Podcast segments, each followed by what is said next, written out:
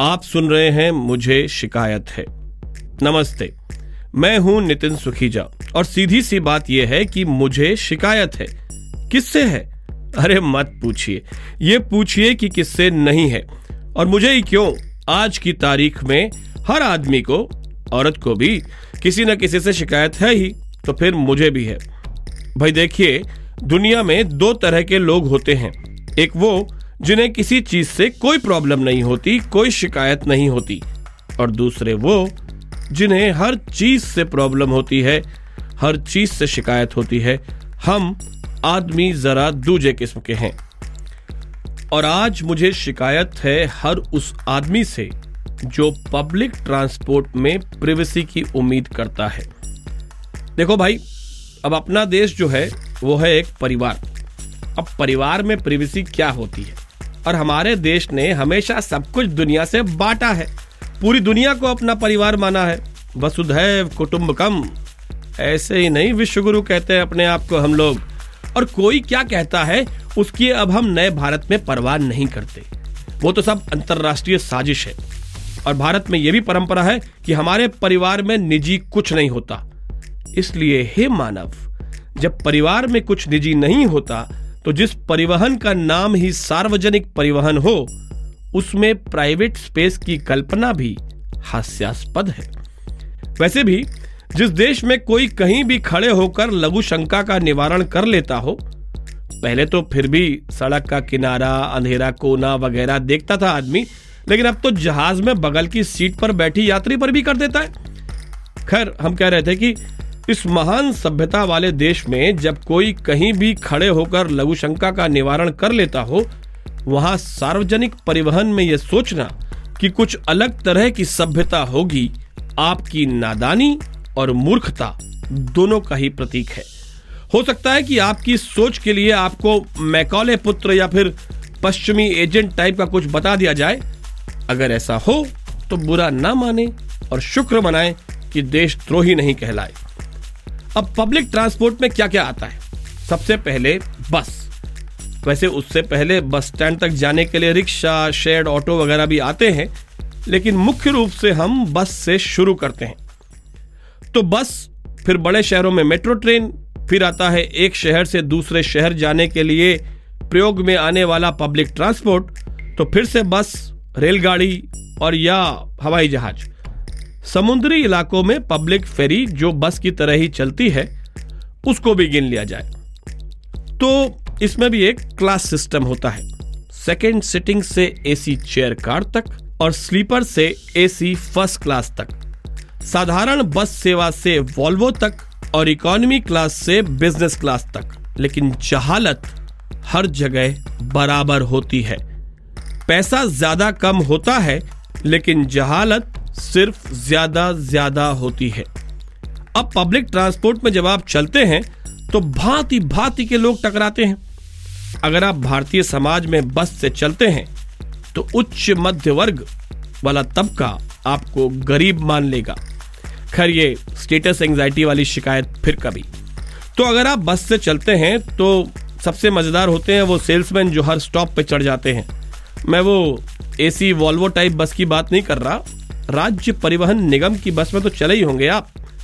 सामान्य किराए वाले बस में आते हैं चने, मसाले वाले, टाइम पास चने, मसाले वाले। भाई, टाइम पास करने के लिए सरकार ने सबको सस्ता डेटा दिया हुआ है। पेन और कंघी बेचने वाले आते हैं और सबसे खास होते हैं मोजे बेचने वाले। सोचिए, मोजे बनाने वालों की मार्केटिंग टीम ने भी क्या गजब सोचा है। तीन तीन मोजों के सेट बनाओ और कहीं भी किसी भी जगह पर बस में, मेट्रो स्टेशन के बाहर, मॉल के बाहर, सिनेमा हॉल के बाहर, ऑफ़िस एरिया में खाऊ गली में लोग लंच कर रहे होंगे, कोई मोजे लेके आ जाएगा। अगर मोजे वाला नहीं आएगा तो क्रेडिट कार्ड वाला आ जाएगा। लेकिन हम हम भटक रहे हैं। बात पब्लिक ट्रांसपोर्ट की हो रही थी। तो साधारण किराया वाली बस में, जिसमें एसी नहीं होता है, और खिड़की से मंद मंद हवा के झोंकों के साथ साथ धुआँ, आवाज़, धूल, गंध और प्रदूषण के सेवन का भी आनंद लेने का अवसर मिलता है। उसमें आपको घबराना नहीं है। सिर्फ़ एक बात का ध्यान रखना है कि आपके आगे की सीटों पर कोई ऐसा व्यक्ति, महिला या बच्चा तो नहीं बैठा है, जिसकी शक्ल पे लिखा है कि जो चना ज़ोर गरम ये अभी खा रहा है, अभी थोड़ी देर में उल्टी करेगा। क्या है कि ये उल्टी खिड़की से मुँह बाहर निकाल के की जाती है? उससे क्या होता है कि छींटे आपके खुद के ऊपर नहीं आते बल्कि बगल से गुजर रही गाड़ियों में बैठे लोगों पर जाते हैं और उसी बस में पीछे की सीटों पर बैठे लोग भी उन चनों का स्वाद ले सकते हैं जो आपने खाए हैं। अब आपके मन में आ रहा होगा कि छी, कैसी बात कर रहा है ये आदमी। भाई, मुझे शिकायत है उल्टी करने वालों से, इसलिए बोला। आपको ये बात छी लगी तो ठीक है, आगे बढ़ते हैं। अब अगर गुटखा खाकर थूकने वालों की बात करूँगा तो आप फिर छी कर देंगे। और फिर उसमें नया क्या है? छोड़ो गुटखा वुटखा के खिलाफ कुछ नहीं बोलेंगे। क्या पता कल किसी इलायची सुपारी के रूप में उन्हीं का ऐड करके रोटी खानी पड़े। मैं तो ऐसी बस में सीट ढूंढते हुए ऐसी सीट ढूंढता हूँ, जहाँ तीन सीटों में खिड़की की तरफ़ एक मोटा सा आदमी बैठा हो और उसने बीच की सीट पर अपना सामान रखा हो। उससे वो सीट आपको मिल जाती है जिसे आइल कहते हैं। उस बंदे ने वहाँ सामान रखा ही इसलिए होता है कि जब कोई आए तो वो कह सके कि बैठा है कोई। इससे उसे अपने चौड़े पिछवाड़े को टिकाने के लिए डेढ़ सीट मिल जाती है। और किसी से कुहनिया भी नहीं टकराती। ट्रिक बढ़िया है, क्योंकि इसमें अगर आगे की किसी खिड़की से उल्टी की बौछार आए तो आप खुद बीच की सीट पर शिफ्ट हो सकते हो। अच्छा ट्रेन में भी लगभग यही कहानी होती है जनरल और सेकंड क्लास में। स्लीपर क्लास में भी बस उल्टी वाला मामला नहीं होता, लेकिन उसमें कुछ लोग खिड़की से बाहर कुल्ला कर लेते हैं। कभी किसी त्योहार के वक्त ट्रेन में सफ़र किया है?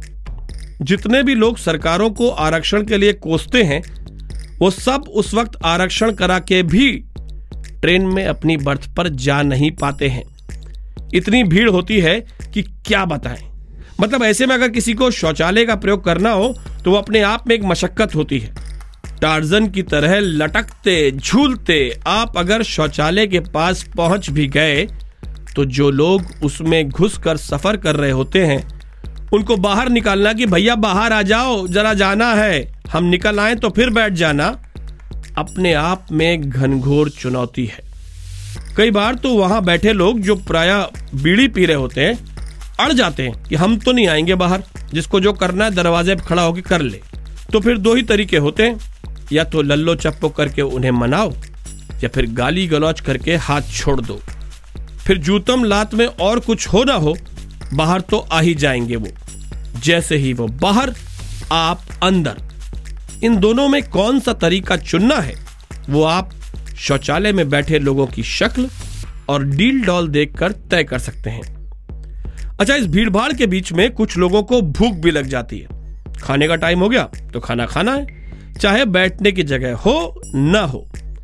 अब पिछली बार मैंने देखा कि एक बड़ा परिवार गर्मी की छुट्टी में घर जा रहा था और पूरे डिब्बे में जिसको जहाँ जगह मिली, वो वहीं एडजस्ट हो चुका था।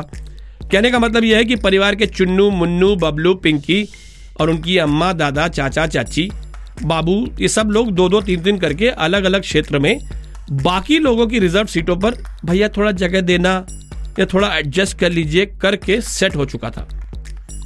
अब रात को आठ बजे जब लोग जंगल बुक के चरित्रों की तरह शरीर का जो भी हिस्सा किसी भी चीज़ के सहारे टिका सकते हो, टिका कर बैठे थे, तब इस परिवार ने खाना खाने का सोचा। अम्मा और चाची घर से पूरी आलू की सब्ज़ी और अचार लेके आई थी। फिर मैंने देखा कि कैसे दूर दराज फंसे अपने परिवार तक खाना पहुँचाया जाता है। भारतीय परिवारों की एकता और प्रेम का वह उदाहरण अद्भुत था। सारी बाधाओं को लांग कर कैसे चुन्नू अपने दादा को पूरी आलू एक अखबार में रखकर दे आया। फिर जब दादा ने कहा, अचार तो लाए ही नहीं तो उसने वहीं से आवाज़ लगाई और दो कूपे दूर से पिंकी कूदती हुई अचार लेकर भागी आई। ऐसे ही उस बिखरे परिवार को पूरी आलू ने एक सूत्र में बाँध दिया। साथ ही पूरे डब्बे को अचार की महक का आनंद भी मिला।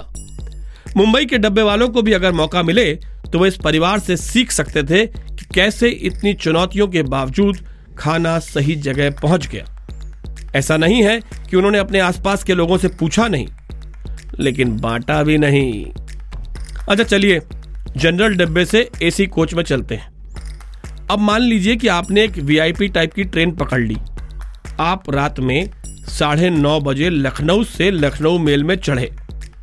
आपकी बर्थ के नीचे किसी और का सामान रखा हुआ है। आप शरीफ हैं, आप एडजस्ट कर लेते हैं। फिर जैसे ही दस बजे ट्रेन चलती है, आप और साठ लोग और जो उस कंपार्टमेंट में बैठे होते हैं, वो सब अपने अपने मोबाइल फ़ोन निकाल के घर वालों को बताते हैं कि ट्रेन चलती है। बिल्कुल मिले सुर मेरा तुम्हारा वाले अंदाज में।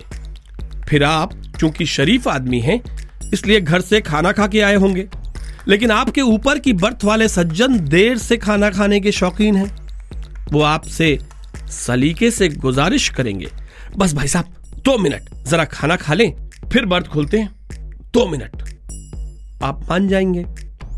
फिर खाना खुलेगा और उनका परिवार या साथी भी साथ में बैठेंगे। वो आपसे भी कहेंगे कि, आइए भाई साहब, एक पूड़ी तो लीजिए। आप शर्मा कर मना कर देंगे। अपनी ही सीट पर एक कोने में सिमटते जाएँगे और अपनी चादर पर अचार और सब्ज़ी की रंगत देखकर कुड़ते जाएँगे।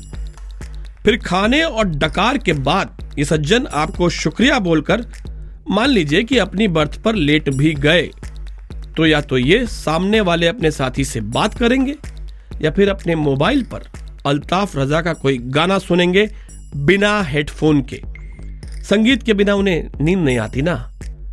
आप लिहाज कर गए तो आपकी शामत, और ना करें तो आपकी बात मानकर मान लीजिए कि वो सो भी गए। तो उनके भैंस के रंभाने नुमा खर्राटे आपको सोने नहीं देंगे। और मान लीजिए कि बारह, साढ़े बारह तक आप सो भी गए तो दो बजे अचानक जब ट्रेन बरेली पहुंचेगी तो दो लोग उसमें चढ़ेंगे और अपनी बर्थ नंबर से ढूंढ रहे होंगे। बचपन से ट्रेन में चल रहे होंगे, लेकिन उन्हें यह अक्ल नहीं होगी कि कौन सी बर्थ कहाँ होती है। वो ज़ोर ज़ोर से बोलेंगे, किसी सोते को उठाएँगे, फिर देखेंगे कि वही गलत थे, और वो उनकी बर्थ नहीं थी जहाँ सोते व्यक्ति को उन्होंने उठा दिया। तब तक ट्रेन रेंगने लगेगी, और उन्हें छोड़ने आया उनका साला, पत्नी का भाई अच्छा जीजा जी, प्रणाम करके भागेगा। फिर वो सांस पर नियंत्रण पाते हुए अपनी बर्थ खोजेंगे। और बाकी डिब्बे का तो पता नहीं, आपकी नींद उड़ चुकी होगी। खैर, ये ट्रेन कथा तो ट्रेन की तरह चलती रहेगी। अभी मुझे एक फ़्लाइट पकड़ने जाना है। फ़्लाइट के किस्से आपको अगली बार सुनाते हैं। This is Nitin Sukhija 2023 presentation